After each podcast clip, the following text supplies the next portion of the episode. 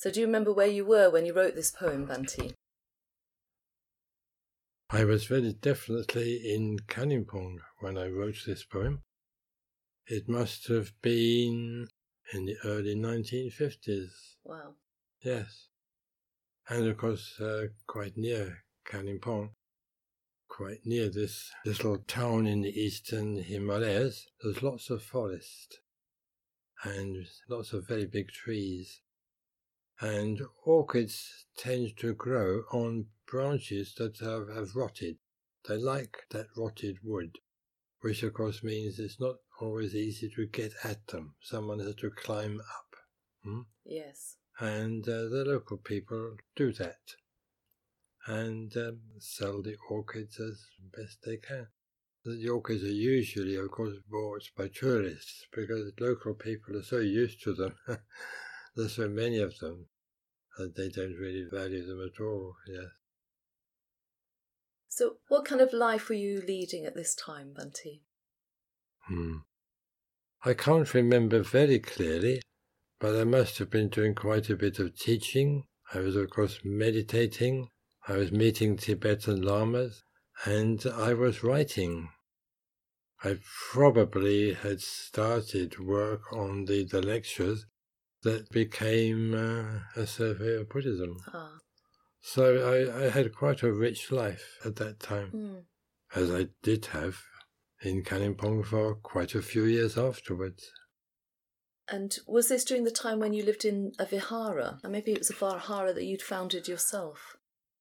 I don't think it could Mm. have been because it's a very early uh, poem, early in my life in Kalimpong. So I can't remember where I actually was living at yeah. the time. Yeah.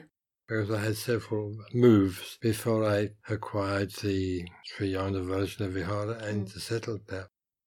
But definitely it's a Kalimpong poem. Yeah. Mm. Yeah.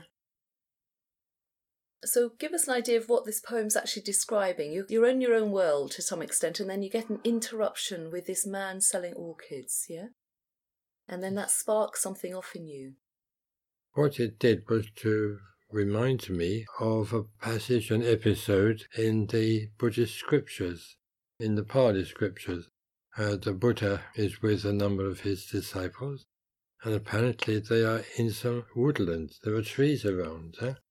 Sinsapa trees.